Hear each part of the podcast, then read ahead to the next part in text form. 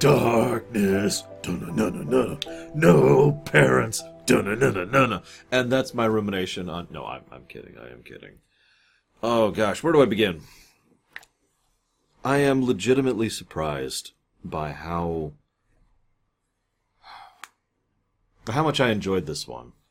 I mean, I've always said City's good, but I've only ever played it once before, and as I've said many times, going through with analysis mode on and actually giving things a rating has shown and changed my opinion of quite a few things over the years as I've been doing this job. Seeing City skyrocket to the top of the list, like, actually, hang on just a second. The review isn't live yet, but I know what the final score was. And I'm curious just how highly it rates compared to how many other games I have, because this was a very good game. Oh, God, where do I begin? The music, first of all, was actually really, really good. Obviously, kind of a mix of the Nolan films as well as the Batman the Animated Series, which, of course, this was in many ways inspired by. We also have... the kit was expanded substantially. And I'm trying to make up stuff as I go here. Hang on. Okay, so this would be... above Ghost of Tsushima, to give it a perspective, just below... God of War 4, in terms of how highly I would rate this. In fact, of the games I've reviewed so far, 1, 2, 3, 4, 5, 6, this would be my 8th highest rated game ever, just in terms of sheer score. And I stand by that. A wonderful licensed game, and actually makes you feel like Batman as you zoom around. The VR missions, which give you the upgrade, being able to glide through the city, being able to zip line through the city, being able to dive through the city, being able to run through the city. All of these are good things. And also, and this is going to sound like a weird thing to comment on, because this is an open-world game, but the open world is actually pretty small. But that's a good thing. One of the problems the overwhelming majority of open-world games make, in my opinion, is they're too open and too empty, and both of those are kind of related issues there. In this case, we have this relatively small area that is fairly dense. Just about every city, just, you know, if you go like a street down the way, there is something else to do and something else that you will eventually interact with, either between the Hush stuff or between the Deadshot missions, or having to do Riddler stuff, or just helping someone who's out on the street, or whatever. There's tons of stuff to do in a fairly dense area, which I love. So getting around is fun, which is important for an open-world game. The size of the open world isn't too big, and the density is good. All of that is excellent, but then they add more kit to you. I kind of referenced that earlier. So in addition to the kit you had previously, you get the freeze grenades, you get the ability to continue to hit someone counter someone while you are still hitting someone.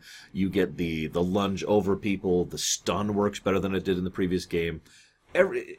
There's a lot more that you can accomplish in this one, especially since because of the open world format, if you're getting into a random fight, especially out in the city, you can always just peace out, or just run down the road, or just get away from it, and in some way no longer have to deal with it. They're not mandatory encounters, in other words. And obviously that doesn't apply for the mission areas, or the sections where you have to actually go through the levels, but...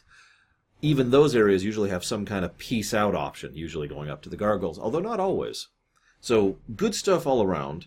There's a few Princess Peach sections where he plays Catwoman, and she does play a little bit differently. She's much faster in her overall attacks, doesn't hit quite as hard, and her animations, for her finishing animations, are substantially slower, which means you're less inclined to do that. At least I was less inclined to do that. I ended up just beating the crap out of everyone. But she also starts off with her kit right off the bat, which is far more oriented towards stunning enemies, which just kind of helps her to control the environment a lot better. With the caltrops is probably my personal favorite there. I want to talk about tempo. In Arkham Asylum, the tempo of combat was a sort of a steady beat as you move through each section. But they did a lot of refinement, and I cannot properly explain this because I'm an idiot. But the idea is they made it easier to cancel your animations. They made you snap to people more. They increased the snap to distance. They increased the directional capacity for selecting your next target. They gave you better button queuing. If you hit the button before you actually should be able to, you can queue it up, kind of a thing. And I feel like there's a few other little details they added there. But either way, the flow of combat is astonishingly better. Like, just the combat's fun, but the flow of combat is a completely separate thing, is a much, much better, much more refined process from the previous game. And the tempo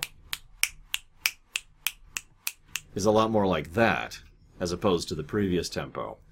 And, well, you could argue that's not Bats' style. That'd be someone more like, say, Nightwing, and I would agree with you on that. From a purely gameplay perspective, it is way more fun to play. No joke, and I think this is in the highlights reel. At one point in the game, I had this moment where I looked up from a grate as I was sneaking through an area, and I see, like, 15 guys, and I'm like, ugh. And then I was like, wait, no, I'm playing Arkham City. This is going to be awesome. And so I rushed up there, and one of them was a Riddler dude, too. So I had to take down all the 14 guys while leaving the green guy untouched so I could properly interrogate him, which I did. And it's just, that's City in a nutshell. I never got bored of the combat, not counting the DLC. I also have to give special praise to the level design, since there is some. Oh, the level design wasn't terrible in Asylum, but it was mostly, let's call it Zelda LTTP style. I know that's a strange comparison, but hear me out for a second. Because in LTTP, all of the level design is basically on a room-to-room basis. This room, which exists in a vacuum compared to all the other rooms, right? Like, there's very few exceptions to that. Fast forward a little bit to something more like, say, Majora's Mask, or Ocarina of Time, or Twilight Princess. The level design is far more, there's this one room, and there's like 3 or 4 times you'll go through it, and each time things are going to be a little bit different. It's more of a that approach when it comes to level design. And several of the dungeons, most notably the museum and the steel mill, actually gave me that Zelda vibe, in a good way, obviously, with little puzzles you can do and different methods of progression through them. And, you know, you get some choices, you get some combat, you get some predator sections, you get some stealth sections. Good variety and also good pacing overall, which is very important for a game like this, even a relatively short game like this. But I also have to give especially good praise to the boss fights, because we actually have some. I would say only a couple of the boss fights I didn't like, and I'll talk about that in a second. Overwhelmingly, the boss fights were actually fun. Solomon Grundy, going after Clayface was very fun. The Ra's, I want to say Ra's because I always want to pronounce it Ra's, but Ra's Al Ghul's fight was just phenomenal. It was very arcadey. But I'm okay with that because I'm okay with a video game being a video game. Like, I'm big on story, and I'm big on story and gameplay integration. But there's a reason there's that runner part of the title, lore runner. The gameplay, I would prefer to have good gameplay over a good story if I had to pick between the two when it comes to a video game. And if you need to have a boss be an arcade boss to make it more fun, then I'm okay with that, which is exactly what they did with Ra's and Clayface, actually. There's a few others, but the really interesting boss fight, the one that everyone praises, is Mr. Freeze. Now, whenever I walk into something like that, I'm always a little hesitant because I'm like, okay, hang on, everyone loves this, everyone thinks it's amazing, what am I going to think? No, it really is that amazing of a boss fight. You can really tell the level of quality and effort and time that was spent on the Mr. Freeze boss fight. The number of ways you can interact with him in order to stun him, in order to hit him, the fact that depending on your difficulty you have to do a certain number of them, the fact that there's 14, I think, different actual methods you can use, and so many of them are creative. And there's even a tip in-game after you analyze him, which is like, here, supercomputer says, these are the methods you can use to hit him. Absolutely brilliant, phenomenal fight.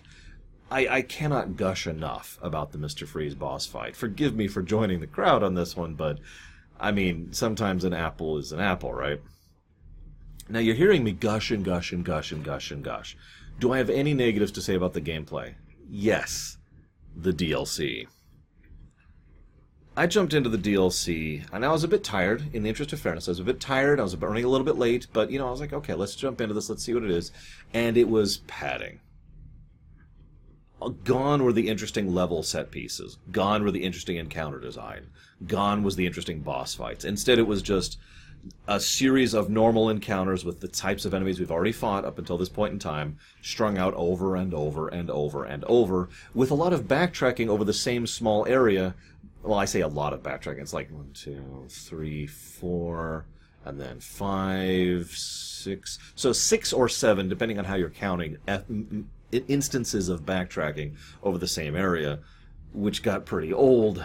And then the fact that you're also playing as Robin, which you'd think I'd like, because Tim's awesome, but the problem is he just felt wrong. Unfortunately, I don't have a good way to explain this. He didn't feel responsive, and in several cases it felt like he literally would not do what I wanted him to do, even though I was hitting the buttons that should be telling him how to do that. Like, there was just some issues with him. Several people in chat during stream mentioned something similar. I'm curious if any of you ever had a similar problem. I don't know. I can only speculate here, because the whole section just felt, ugh. But the fact that the only negatives I can mention for the gameplay are from the DLC is nothing short of phenomenal. But you want to talk about the story, I'm sure. This story is a fairly typical 3-act structure, interestingly paced, but well-paced. Unlike Asylum, which fell apart hard towards the end of the game, in terms of story, in terms of gameplay as well, but mostly in terms of story, this one actually kind of ascended to a crescendo, not counting the post-Catwoman thing, which was just kind of whatever. The first thing I want to talk about is how I love the base premise. Not the city, the gulag thing. What I mean is, okay, here's a superhero. Here's the superhero's rogue gallery. All of them are in the same place. Go. And they're not united, of course. Why would they be? They all care about their own things, and they all have their own agenda. Some of them are scheming. Some of them are just, like Mad Hatter. He just wants to have the same thing he usually wants. Zsasz is just killing people. Freeze just wants to keep working on his thing. But everyone has their own agendas, and they all just kind of bounce off of each other in ways that seem perfectly logical to me. In many ways, I have heard some people refer to this as the fan fiction thing, but in the good sense rather than the bad sense. Because a good fanfic is not limited by the confines of, having to maintain the status quo, but also can think about how different people would interact under these circumstances. And that's a lot of what this feels like. How Hatter and Hugo and Ra's and Freeze and Penguin and Joker and Two-Face and Catwoman, I think that's the majority of that, all of them kind of interact and bounce off of each other in ways that are very logical and make perfect sense. I love this pile-up that we've got going on. And if I might be so bold, it adds a lot more to the world, the structure, the building of it. I don't know how better to put it, but it makes the overall world of the Arkhamverse feel like one, rather than another random episode of Batman like Asylum. Don't mistake me, I like Asylum. But I feel this kind of helps to establish the Arkhamverse as its own thing. And that's a good thing. I want to talk about Act 1.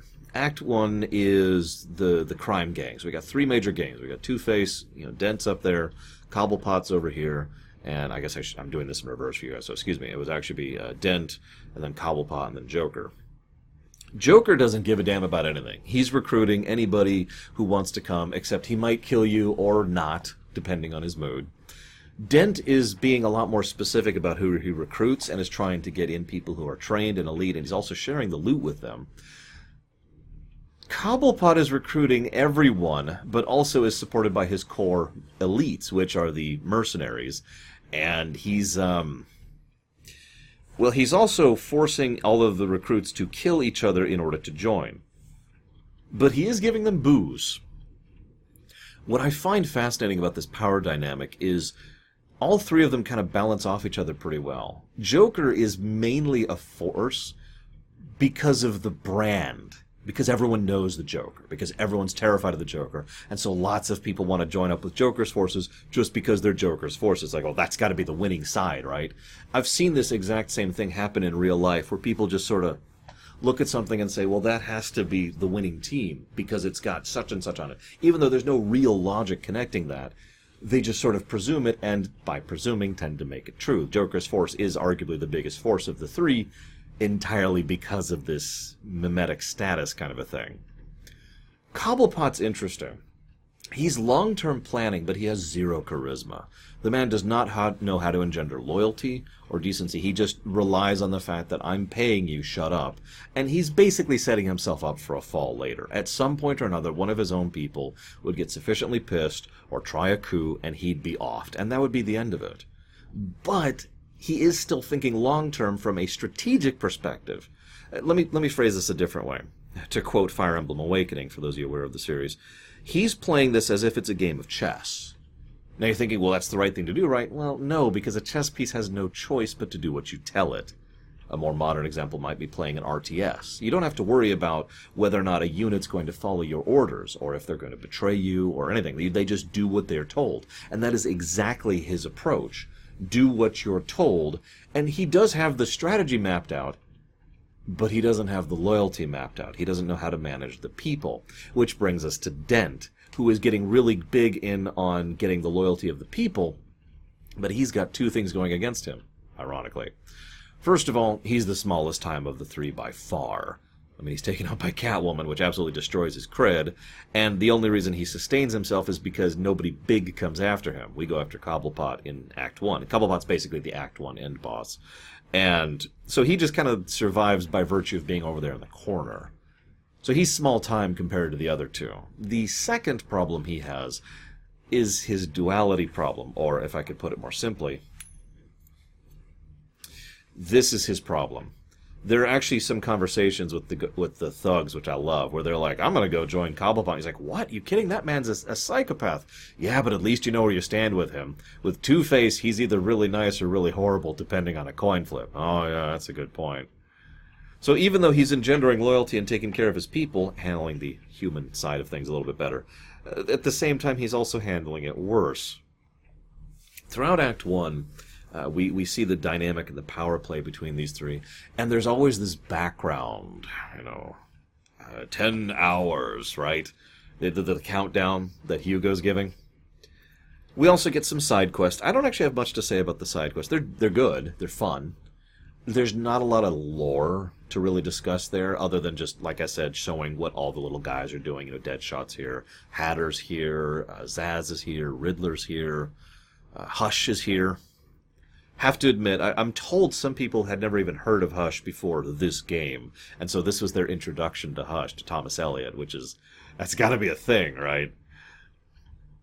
But this leads neatly into Act 2, which is all about... Now, you'll notice Act 2 is actually prompted by Joker.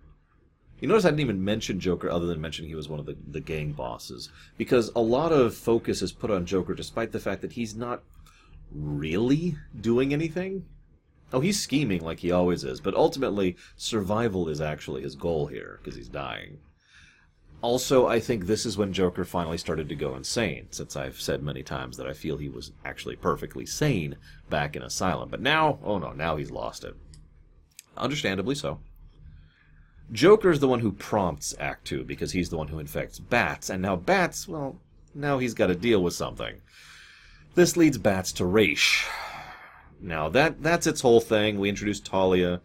I don't know if Damien's a thing in the Arkhamverse. I guess we'll find out in Arkham Knight whenever we get there. But either way, Raish, I kind of like this take on Raish. He's someone who is just, I mean, he's very Ra's Al Ghul, but he's tired and he's old and it's taking a toll on him. And he's legitimately afraid of becoming an actual monster. Now, we could argue whether or not he is a monster or not, but... my point is, Ra's al Ghul, for all his evil, which I would say he is nowhere near as bad as some of the other people in this game. Many of the other villains in this game. And he is afraid he's going to become like them. So he doesn't want to keep doing this. He needs a successor. And Bats is the perfect successor. Duh, right? So it makes so much sense that he would invest so much time and effort in trying to get Bruce into his side and recruit him. And it just fails miserably. Which leads us neatly into Strange. Now, I've always liked Hugo Strange a little bit, but this is easily my favorite portrayal of Hugo Strange ever. First of all, because, Mr. Burton is amazing. But second of all, he's a perfect Krennic. Now, for those of you not aware of the archetype, a Krennic is someone who is a little fish in a big pond who thinks that they're a shark. Both of those aspects are very important for it to be acrotic. They have to be pathetic, and they have to think they are much bigger and more important than they are. This can be in terms of personal power, in terms of political power, or financial influence, or whatever. Strange thinks he's the big boy. He makes repeated comments about his ascension to herohood and how he's going to rain hellfire and brimstone down upon Gotham and how he's going to revitalize everything and blah, blah, blah, blah, blah. And he's obviously built into the we need to purge the world in order to salvage it thing of Raish, right? But Hugo thinks he's a big boy. He is not. Hugo has one talent to him. He is an excellent psychoanalyst. He can read people. That's a good talent. It's a very useful talent. That's it. Everything else he does and manages in this game is because of and dependent on others, in many ways paralleling him to Bruce, but in a far more pathetic manner. Because while Bruce has confidence, Hugo has arrogance, and there is a distinction between the two, at least in my opinion. I love how much he puts on this air of being completely above it all. And yet, as you encounter him in the tower, you can actually scan him and notice that his heart rate is through the roof, and he is very nervous, despite the fact that he is controlling himself and holding himself there. And of course, despite the fact that he's this psychiatrist, he has absolutely no interest in actually curing anyone. For all his statements on making the world better, it seems to me to be clear that the only thing he actually cares about is venerating himself, uplifting himself above the masses to feed his own ego. When he's shoved against the wall, looked at the damage that's being done down below as hundreds of people are dead, his response is, "Isn't it glorious?" That's Hugo Strange. With the death of Hugo and the death of Raish, that leads us directly into Act 3, the Joker. This is now the Act 3 is very short compared to Act 1 and Act 2. In fact, if you notice, it's like Act 1, Act 2, Act 3 is the overall structure. That works very well, though. Throughout the course of the game, Bruce is getting worse and worse. And I don't just mean physically, but they do show this physically. He takes more damage as he goes on, which is something they did in Asylum as well. But as he's going through, he's clearly... It's getting to him, and he's getting tired of this, and he's getting frustrated, and the attitude is just starting to bleed out. He actually outright tortures Freeze at one point, and he's descending, pretty notably. So this is getting to him, and this escalation of the pace of story and gameplay serves to help magnify that escalation of his attitude as he goes through it. You notice that at the end of the game, not counting the DLC, because we're just ejecting that, the end of the game, he doesn't even have anything to say as he's carrying Joker out. He doesn't even talk to Gordon. He just can't. He just can't. Because he's been pushed beyond. No, not Terry. Not, come on, guys. Act 3 is all about the Joker and Batman and their dynamic. There's several times where Joker leaves you phone calls, and oh my god, he's the crazy ex. Or the crazy girlfriend, the crazy clinging girlfriend. You ever have one of those? I've had one.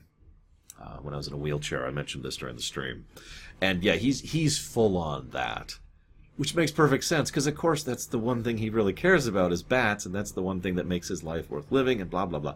It's probably the only thing giving him any semblance of sanity. So they have the final confrontation, and we get the big reveal that Clayface was him. There's something I never noticed before.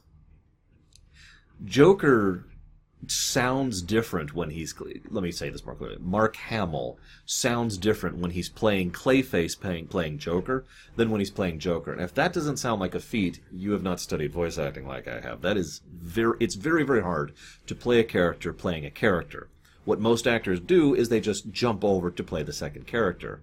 This is one of the reasons why, in a lot of movies and television shows, you'll see someone who suddenly betrays you, and they're just horrifically evil, and there was no sign of that before, because the actor didn't know how to play someone who was evil playing someone good, so instead they just played someone good, and so there's literally no signs there that we, the audience, can pull out of their performance.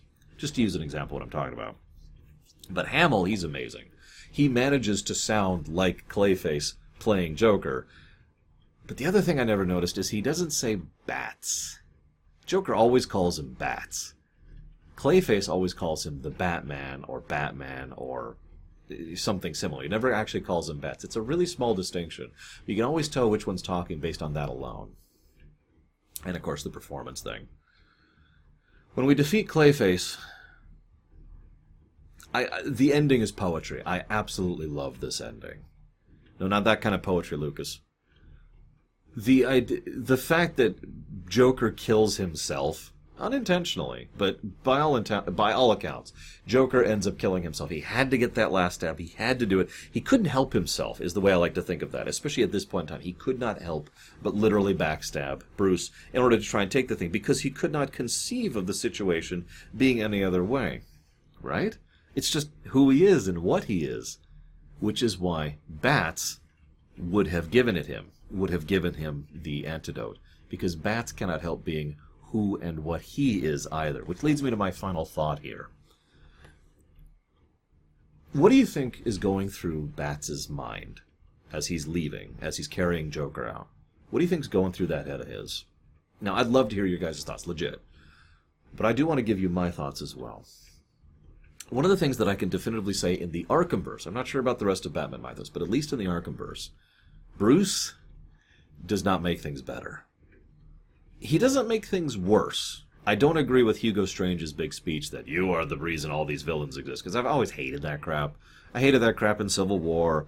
I hated that crap in... Oh, God, I don't remember any... I can't remember any of the examples, but I've seen that argument before in superhero stuff, but I've never agreed with it, except in, like, very specific extreme circumstances.